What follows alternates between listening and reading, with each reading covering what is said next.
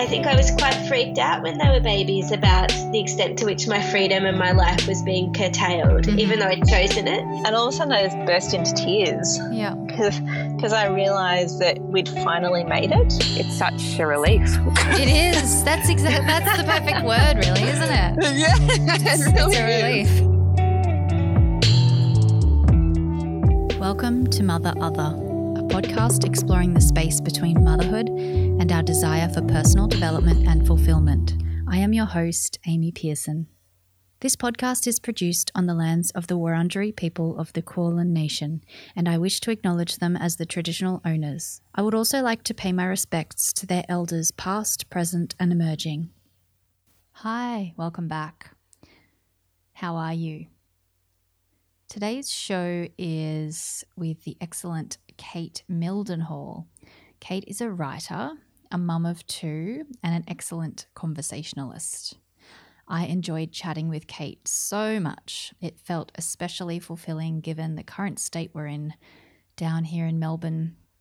It's been so hard. If you aren't in Victoria right now, well, Melbourne more specifically, I don't think you can fathom just how tough this lockdown has been on our mental health. We are surviving, we're doing our best, but the endlessness of this experience is so difficult. Some days are fine, some days the sun pops out and we feel a sense of relief and hope, and other days are just complete shit. I released this episode with hope. As of today, we only clocked two cases in all of Victoria, which feels incredible. I am completely hopeful that the borders into New South Wales will open soon so that I can see my family, get back to my hometown for summer.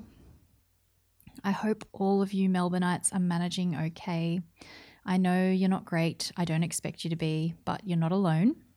And it's bound to end soon.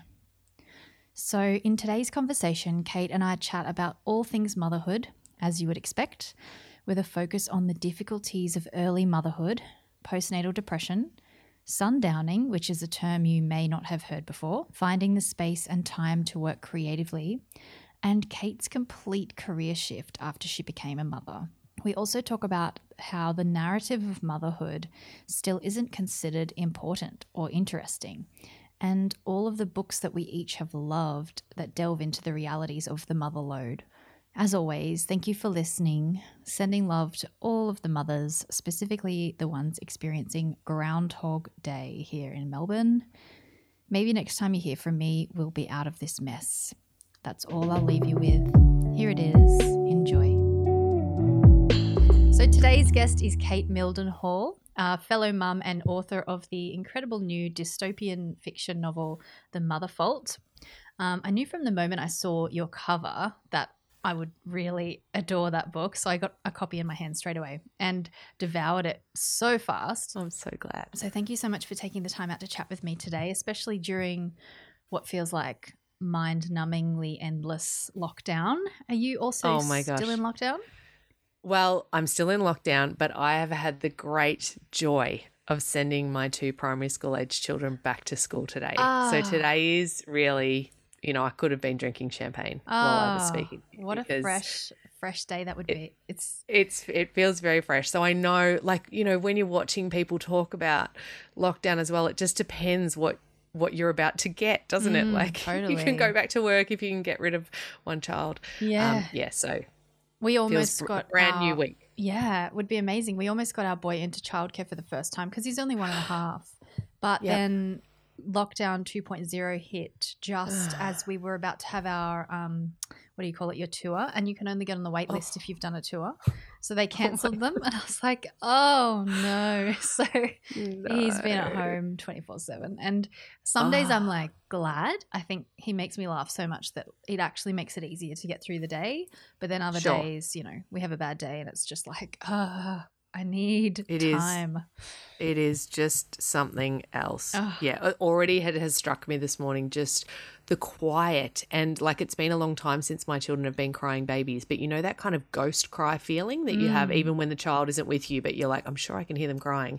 And the lockdown version with primary school age children has been the like ghost whinge, like that just mom, mom. And I just know now if I hear what's probably a bird doing that, it is not my actual children needing me because they are at school with their incredible teachers and I am so Yeah. very happy. And everyone is us. like cheering for teachers now. Hey, like, wow, they are amazing. so cheering for them. So, would you like to start off by telling us who you're a mother to?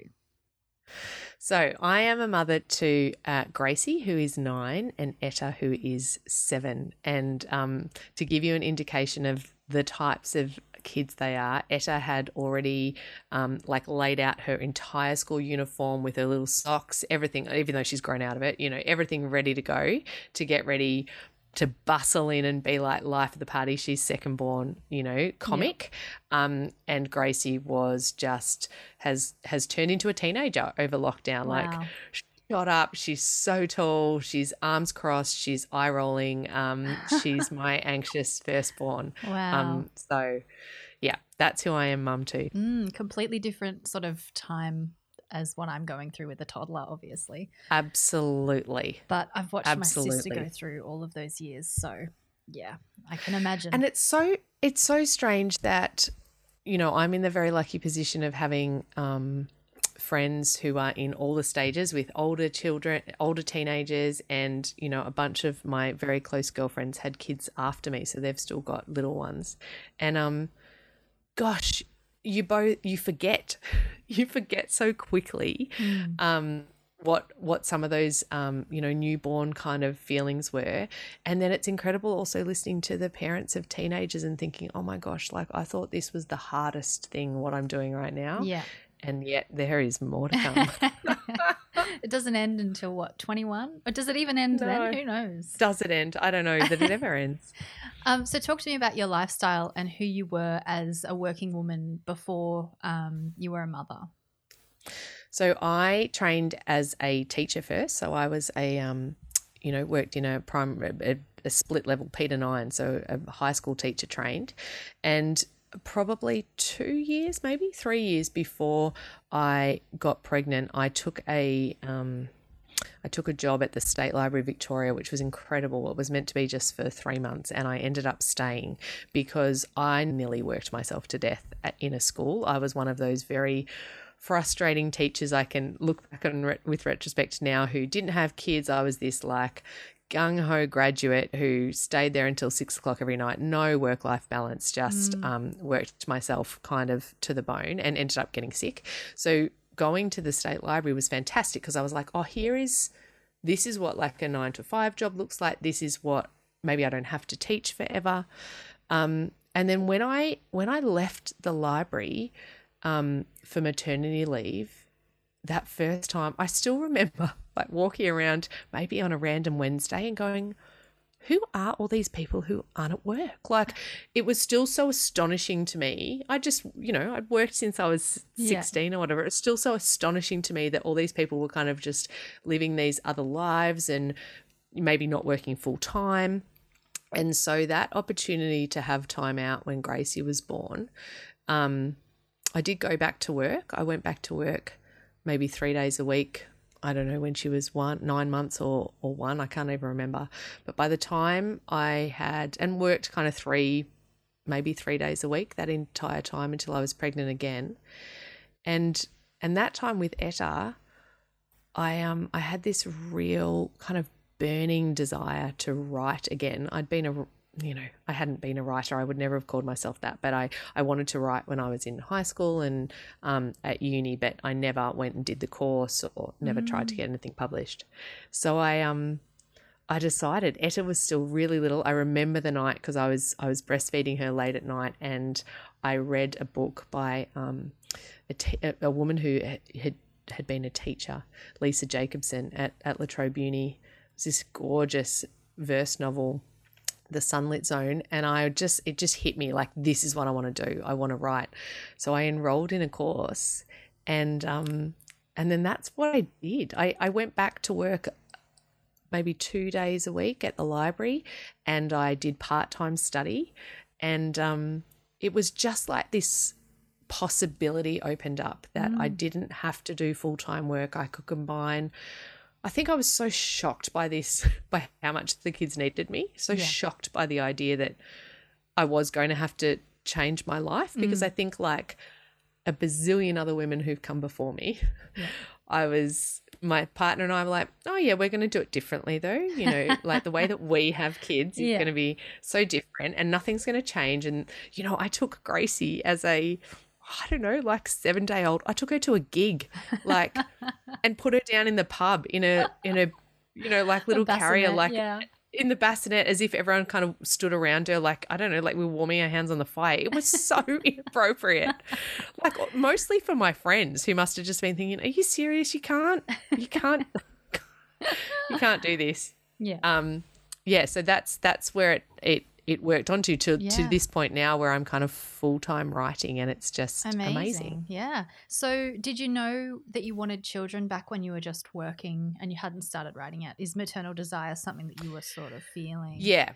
Yeah, I'd I'd always wanted kids like in a really kind of embarrassing, nerdy way since I was really little. Yeah. Um, that people, you know, kind of that I said that about myself. Um, I didn't yeah, it, it's a strange thing. I, I, I think in that way that I thought kind of I could have them ironically, if that yeah, makes sense. Yeah. By the time I was, you know, by the time I was in my mid 20s, I was like, oh, yeah, we'll just, you know, like have a kid because that's what you do and we yeah. can still carry on our lives. Um, but I definitely, I definitely always wanted them. I didn't have any kind of, um, of the stress. Um, my sister doesn't have children at this stage, and you know, I didn't have that kind of stress that I know that she's had about thinking about whether she wants them or not. Mm, yeah, that was similar to me. I just always kind of knew as well. Do, do mm. you want to expand on what it was, if you know, that stood out to you about motherhood? Like, why did you always want children? Do you do you understand that about yourself? I think I I had always adored kids and I'd adored the I, I taught a lot in in primary schools. I um, I'm a much more playful version of myself when I'm with children. Not that that's necessarily translated to my own children in general. Yeah. Um, and and I loved, I adored being being pregnant. Um, I you know I very gratefully and luckily didn't get hugely sick, and I um, I really enjoyed that process. I think there I had extraordinary. Um, my mum's extraordinary. My I was very close to my grandmother, um, so I had always just assumed we. My mum and dad are both teachers, so we'd always kind of spent every holiday together, and we're a very close family. I just mm. assumed, I suppose, that I would make the world. Um, in the replica of what I'd had with them, that I would have two kids. Um, I've got a sister. I've ended up having two girls. Like, it, I think at times I did recognize that if something had happened, like I had, God forbid, given birth to a boy, like my whole version of the world might have ruptured because that's what I wasn't what I was expecting. But yeah. I, I did always um, assume that I, yeah, I, I think, you know, there's something that now I look back on and I think, oh, that is that is problematic, Kate. Is that I also just wanted to have like little me's. Yeah. I wanted to have little versions of myself. Whether people admit it or not, I think part of it is that. It's got to be yeah. subconsciously, like, and similarly with um, me replicating the family, not necessarily in exactly the order, but just having that. I think because I have a family of three siblings and including yep. me, and two parents, family of five, um, having that sort of big-ish, bigger than the small knit family is something that I've always kind of just assumed I would have. Like, yes, I don't know yes. how to live without that. That's all I know. Yeah.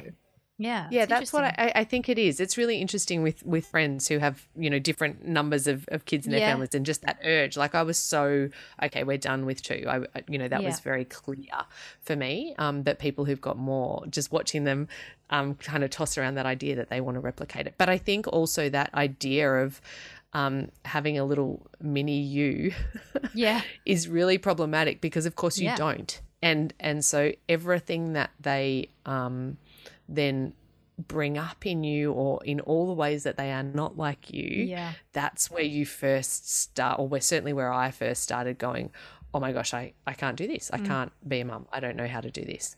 It's funny, isn't it? Because I've said this with a few other guests as well, but almost immediately they have a personality, and you can Oh. see that they're not you or your partner. They're just so individual. Isn't it bizarre? Straight up. Mm. They're so individual, and also they um, their presence expands so much. Gracie was firstborn on both sides of our uh, our family, so she was you Oh, know wow. just adored, and she changed. I suppose watching the impact that she had on my parents and my parents in law, and just that she was this tiny little.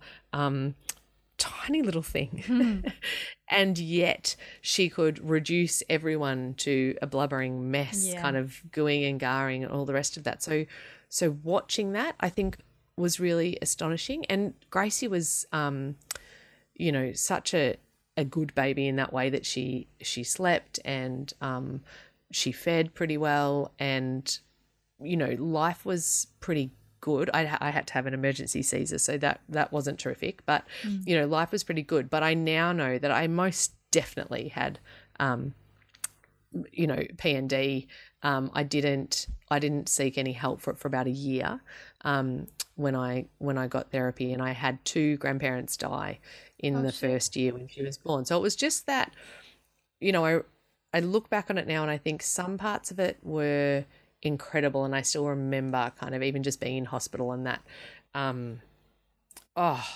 like kind of your chest just blows open doesn't it with the feeling of oh my gosh i made this i will do anything Yeah. for this creature that's just come out of me um and yet also you know being terrified i think they call it sundowning when it's in um elderly residents' homes that the fear that i had when the sun went down each night because i knew that Oh. Like the day and night had just melded into one and Yeah. there was no it would just go on forever and i used i remember like pulling the curtains across so i wouldn't have to watch the sun go down Yeah, um funny? and like at the time i thought this is just a really normal thing but i now know like that that was not yeah. normal that was anxiety and um, Yeah. and and stress so it's really um you know it's it's a it's a beautiful time to reflect on but now i think i'm i try and be much more open and going actually it was really shit and i was i was really struggling as yeah, well it's a really um, intense transition, isn't it, into motherhood like that? Especially, I think a lot of us, well, I mean, a lot of the people I talk to, and maybe that's part of the psyche of these creative and driven women is that we get bogged down with the sort of the change and the demand on our um, on ourselves that we've never really experienced Yeah. before. But yeah, it has been quite common. Um, and sadly, like most of us haven't didn't do anything about it actually. yeah And it was only in retrospect that we realized. I think Yeah. there should be a lot And I more think that's- support around. there should be and and the openness i think you know i was still and this happens to everyone you know you're terrified to um to admit that that you're not coping because Yeah. w- you know we're used to being these driven incredible women um and there's so much support but it's still there's there's a big barrier i Yeah, think to yeah.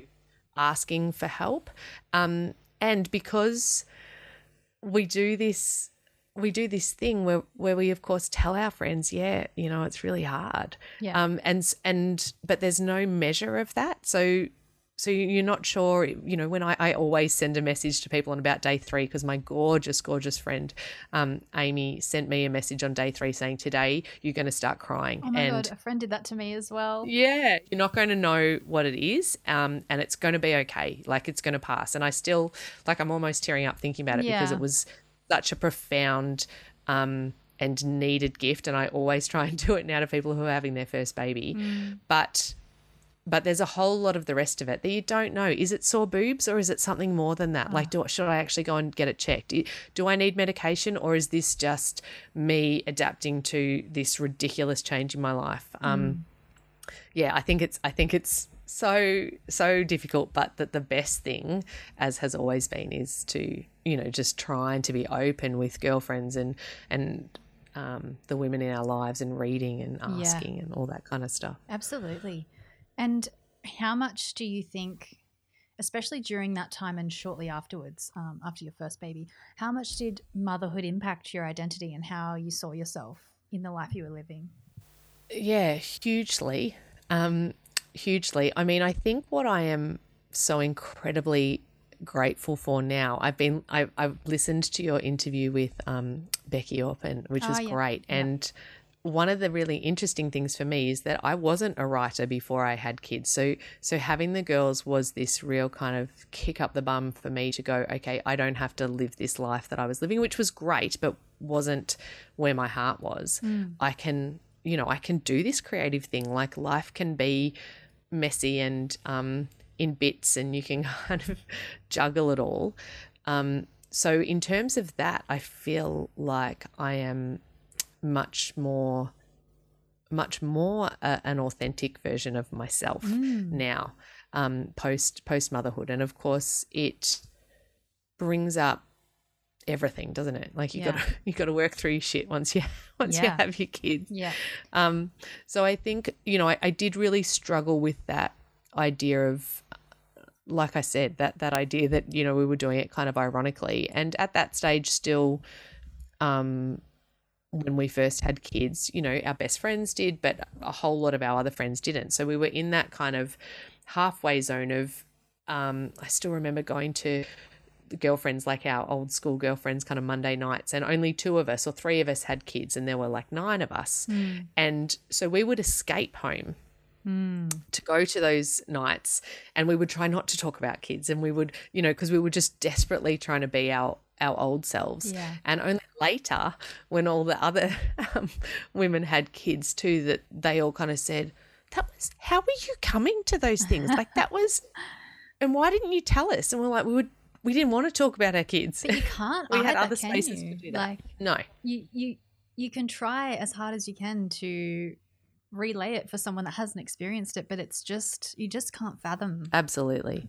But I think really luckily too, a lot of the things that um you know, as I said, that group of girlfriends who who I have uh, who go back to school, um, you know, has been extraordinary then having kids of the same you know having kids and and adapting our you know old crazy kind of weekends away camping to being weekends away camping with a bunch of kids you know so the life itself um changed dramatically but it also you know the, the kids have fitted into a lifestyle that we already loved and and enjoyed as well but i think yeah it, it shook me i mean you know partly that's why i ended up writing the book too about the, the idea of this you know having a, a pre mother self and, and a Yeah. post mother self and thinking that you kind of have to rip the old one out of the book Yeah. you know that Yeah. they're entirely different beings but in fact um you know i suppose you're just getting more finely tuned Yeah. as you as you go along That's one of the reasons I love the book because you just so beautifully articulated motherhood in so many different ways.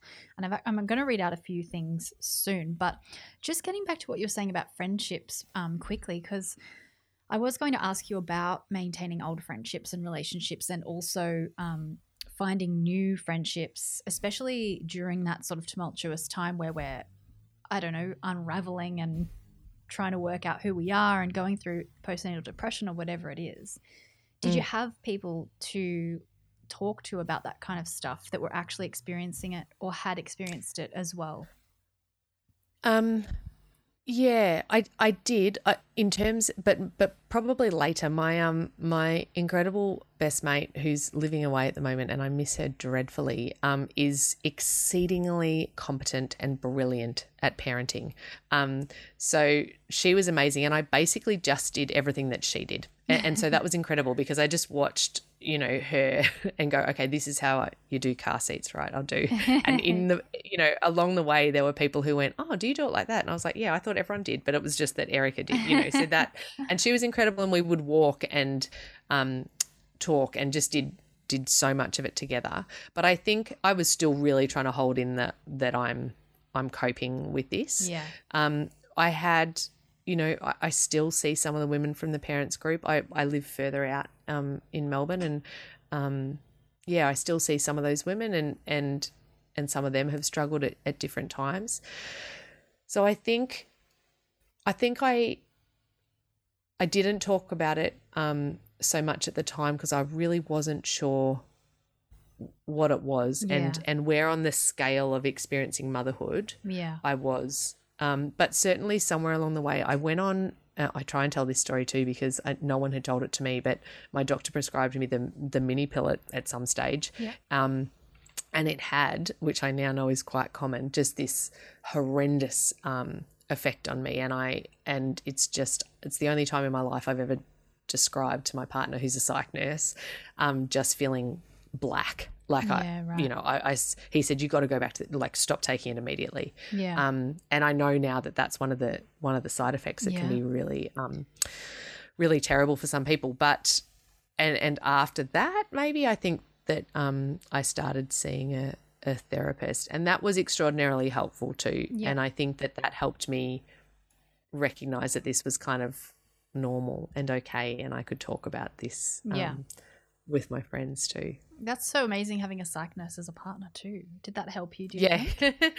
he's good. Um, I think that he is able to normalize some things, and and certainly able to say this is um, this is what you're e- experiencing, and and it's um, it's not the reality, or you know, like Yeah, okay. And he's the one who was able to talk me through sundowning, and this is why it feels like that. So so that stuff has been really useful. But he's also um, my partner, and so also he's a pain in the neck a lot of the time and was struggling, I suppose, you know, with all the same with all the same stuff and really struggling a lot with my resentment in the end that he got to go to work. You know, after all oh. of these things that we talked about, us doing it differently and the rest. Of course, what happens is that then you go, Oh, but that doesn't work because you're you know, you've already got a pay rise in the time that I've been off breastfeeding and the rest of it, and I can only do three. Oh, okay, okay, I Yep. see, I see how this is going to work, you know.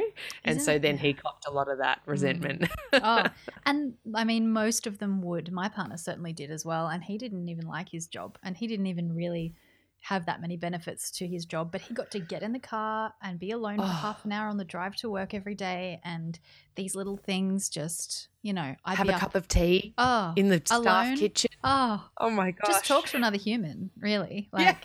there was a We lot. sent ridiculous emails. I don't even mind. Yeah. Just send them to me. the things that you want when you don't have them, Oh. it's bizarre, right? Sort of experiencing so it again strange. in lockdown. yeah, absolutely. Um, so do you want to just give a brief rundown of the storyline or just kind of a, a, a quick rundown of your book for the listeners that haven't Sure. actually read it before? Sure. So, um, the Mother Fault is set in a very near future Australia. It feels much more near. Oh my god. this year than Yeah. when I actually wrote it. Uh, and it's the story of Mim. So Mim has been out of the workforce, um, raising her two kids, Essie and Sam. The eldest, Essie, is 11. And when the book opens, her husband, who's also in geology, he's an engineer, um, has gone missing from his FIFO job in, in Indonesia.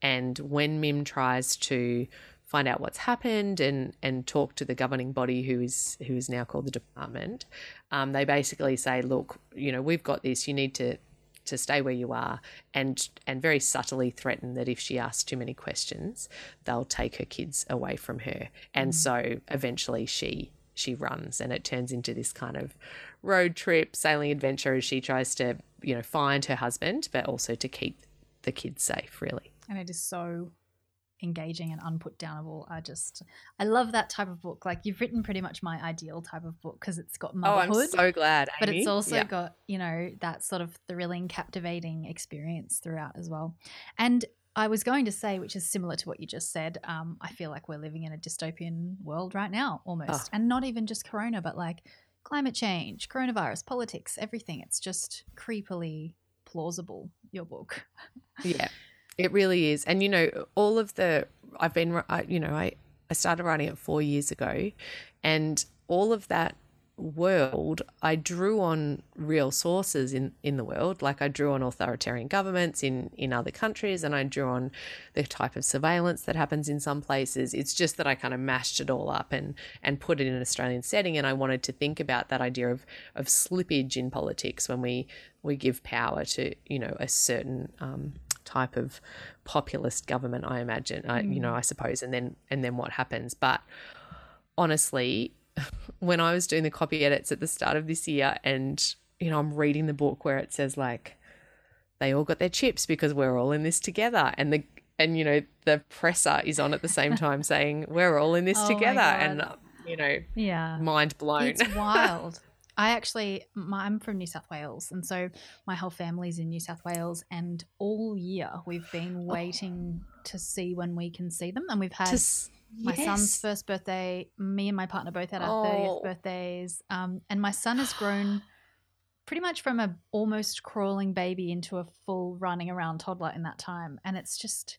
It's so strange that we're not allowed to see our family. I just I can't wrap my head It's around it. So It's- strange. Really upsetting, but also like we're kind of trying to protect ourselves from being upset about it by just going, it's okay, it's going to happen soon. Just got to. Of course. It's so weird. and that you could ever have imagined Oh, that and i think that's what yeah that's that's the the thing that i've been so interested in talking about since the book has come out that you know there, there's not a point where you suddenly go oh gosh something terrible's happened and you know we're going to run away or do something crazy or Yeah. revolt that it, you just it's this um incremental kind Yeah. of moves and power until you look back and go oh we've we've been at home for 7 months or Yep. you know, you now have to get a pass to cross a border in this Yeah. country. Like it just is very, very strange. And, you know, at once terrifying. And of course, on the other hand, that you feel protected and yes, this must happen and we're doing this for a purpose, but Mm. very strange.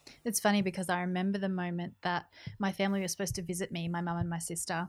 And then lockdown 2.0 was just about to happen. And they were sort of like, I don't think we can come because people are saying we'll have to isolate when we get back. And then all of a sudden they were like, we're closing the borders. And my mum said to me, you sure you don't want to quickly cross the border tomorrow before they? And I said, oh, mum, don't be stupid. It's fine. Like, I'll see you soon. And it's been like five months or something, three months since that happened. Yeah. And now I remember that her saying that, and I'm like, oh, it gives me like the shudders. Like I should have listened to her. it is visited them but- because that's terrifying. You know, Yeah. it's it's terrifying that Mm. and and so hard. I think they're so right when when they say, you know, everyone is struggling with this in all the myriad ways that they are Mm-hmm. and and of course some people are more impacted, but but also it's it's really shit for everyone yeah, totally. who is in, still in lockdown. So I want to read a passage out from the book that really resonated with me. It's actually towards the end. I didn't realize, Mum, she'd said, looking at her mother's face. I don't think I can do it. Of course you can. She held her palm to Mim's face for a second, cupped the other around her granddaughter's head as Essie sniffled and sucked at Mim's breast. It's the hardest thing in the world, her mother told her, and the simplest. You just do it. You just do it each day. Oh my God. Reading that passage, I was like, it's just such a perfect way to sum up exactly what we experience in that sort of very early stages of postpartum period. And um, I remember specifically feeling so similar and having a similar experience with my mum just after my son was born, where I think it was like the first night after we'd been home. we- We'd been home for one night from the hospital. And the first night in the hospital, he slept quite well after the birth. So when we got home that first night, he just screamed all night.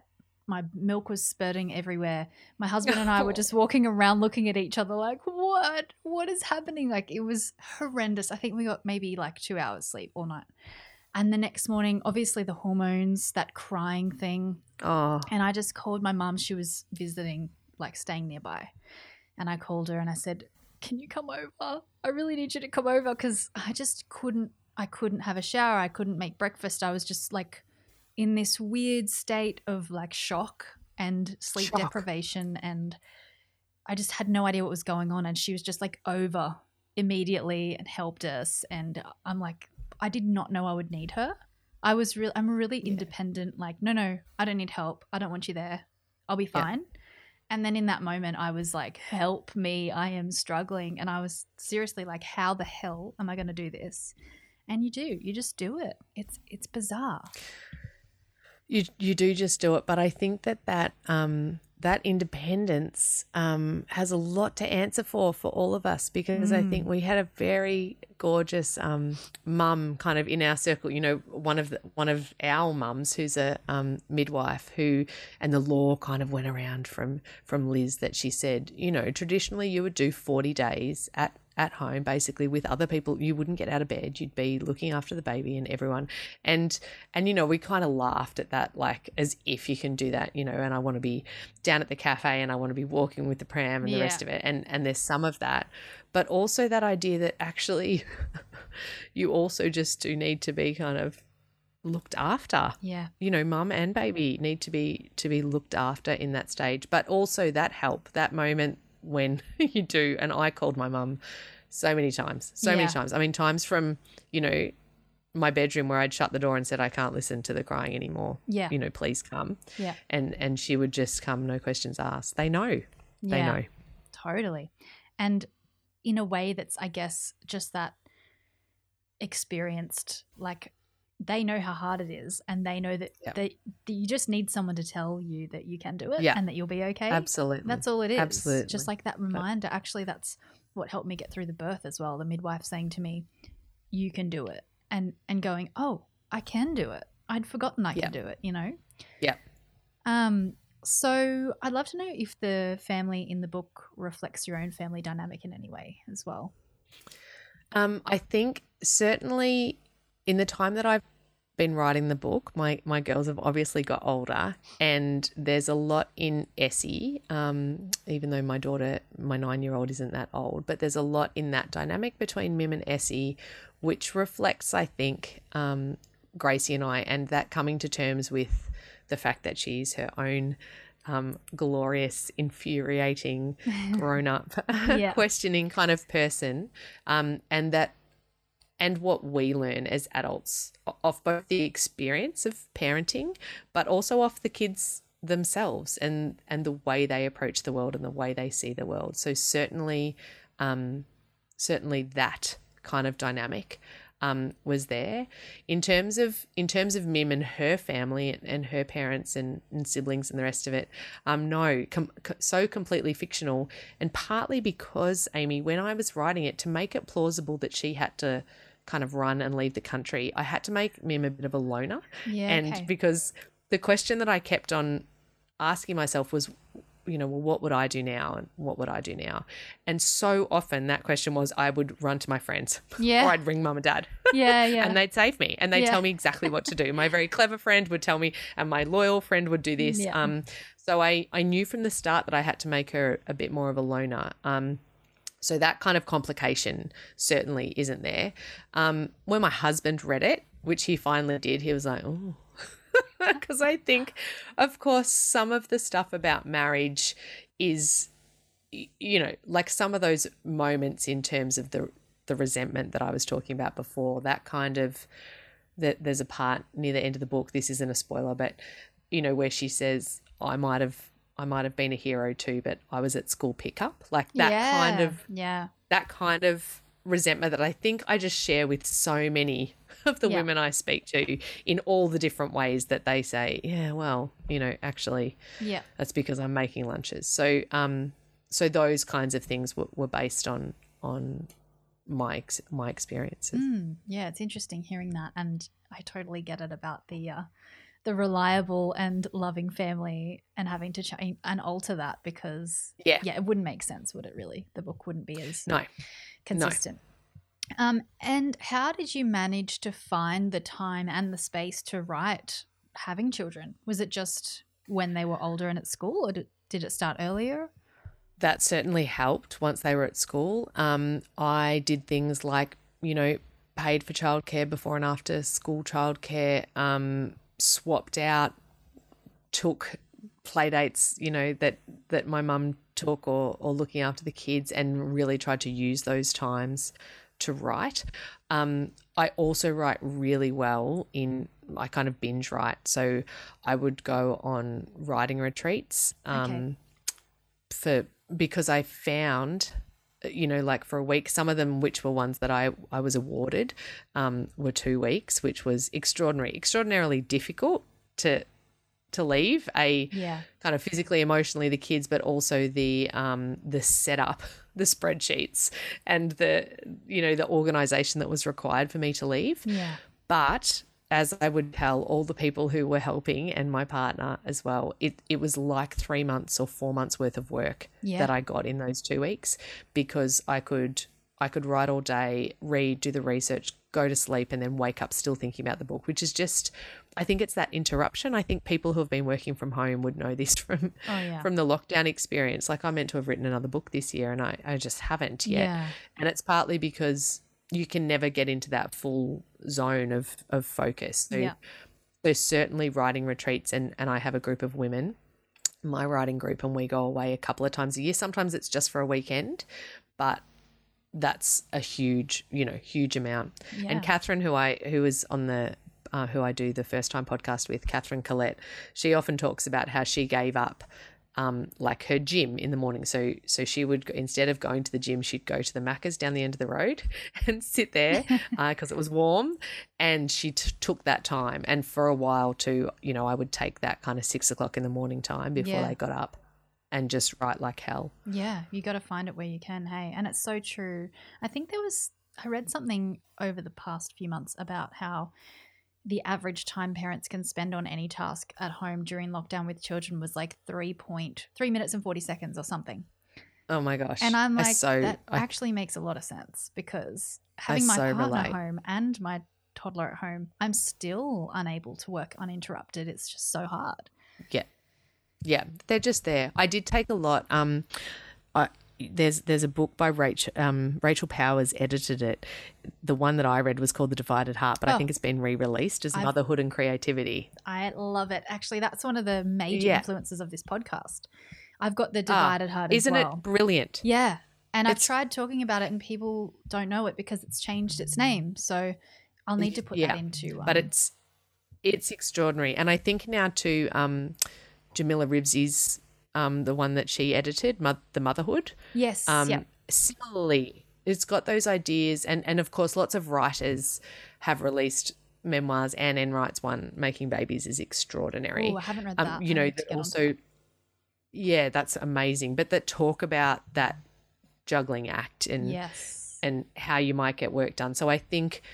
I think I've kind of tried to model on a lot of, of those as well. I've tried Yeah. to go, okay, this is how Kate Grenville got it done because she, this is the way she did it, or, or Yeah. whatever. And and so that's really been helpful. That's been a little bit like having a your girl gang. I Yeah. think having that kind of group of um, writers or artists or other creatives who you're kind of in dialogue with Mm. um, through reading what how they got through it. Yeah, that's I think that's one of the major things that helped me through the first year, especially the first six months, um, and influenced a lot of the work that I produce now.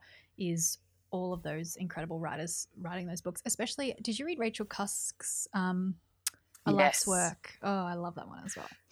Yeah. so many. Yeah. And people say, you know, oh, sick of hearing about motherhood, but I'm not honestly. Like I could, No, I could I'm hear not. about it forever because it's there's no single dialogue. There's no single experience of motherhood. It's just not what people think. It's always different.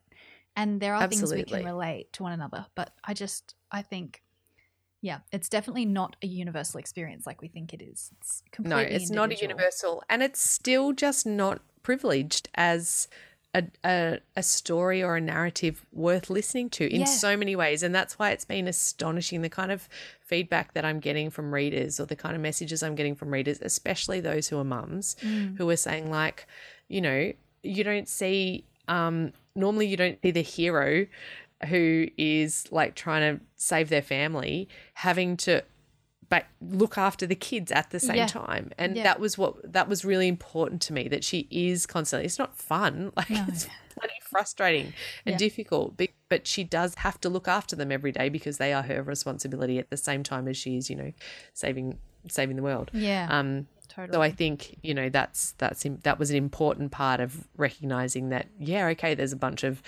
motherhood stories out there but like you say they're not universal and they're still not considered high art yeah. in the way that um, stories of war for instance Oh, are yeah, totally.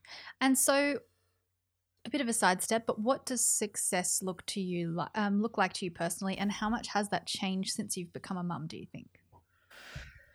Uh, it's changed enormously because I think, you know, after you become a mum, sometimes success is just getting through the day, and all of you are alive and well. Yeah. Um, but I think I've had time. This year has been a bit complicated, but to recognize that I am at a spot now where, um, you know, my work is my creative work is financially viable at, at this particular moment in time. Um, I have I have time to do it. The kids are at a point. It was always kind of like when when Etta got to prep, then I would have to make a decision on how I was going to make it all work and like get back into the workforce and that kind of stuff. But understanding that that get back into the workforce looks different and it doesn't have to be getting back into full time nine to five work yeah. um, has been incredible. So certainly for me, now I've finally got this idea that maybe I can just keep writing. Like I want to keep writing. I want to keep writing books. I want to keep having this messy juggle of a life where sometimes I'm away writing and sometimes I'm away promoting and but I'm also here to do school pickup a lot of the days and and that's okay as well. I loved I took a lot from um Brooke McAlary, who does the Slow Home podcast, and this interview she did at one stage about tilting, about how balance was impossible. You mm. you can't actually get balance, but this idea of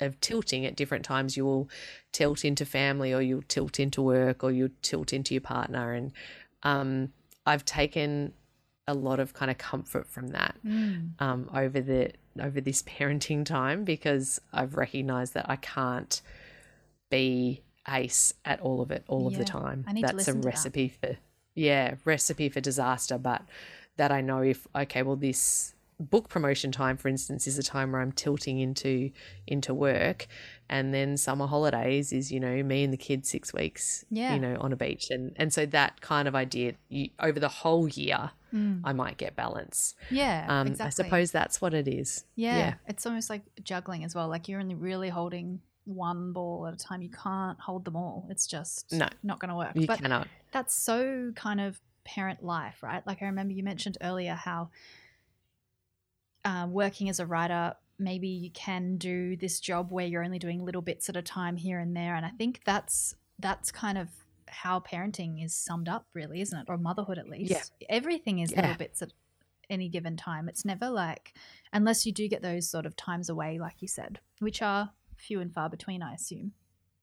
They are few and far between, but I think that's you know I do think that especially for parents, one of the those exhausting things of of lockdown and really problematic things is being that it it, it's not designed to be this way. No. Our kids are not designed to be with us all the time. Mm. Um, they they they never they never were. No. and in past times, maybe they would have been out, you know, playing with their mates, doing something else. Um, and that's why it's been so hard because you are able to piece it together. You are able to hold yourself together. and they, and I think the kids are more well as well mm. when you do get those breaks. Because my gosh, when I come back from those retreats, I am like parent of the year. Yeah. Because oh, I can imagine. I had a break, I've missed them. Yeah. Um, and I'm, you know, I'm ready to fully engage and I feel fulfilled by my work. Yeah. And and that's I suppose the kind of feeling that I'm going for to be fully in the thing that I'm doing. Yeah, absolutely.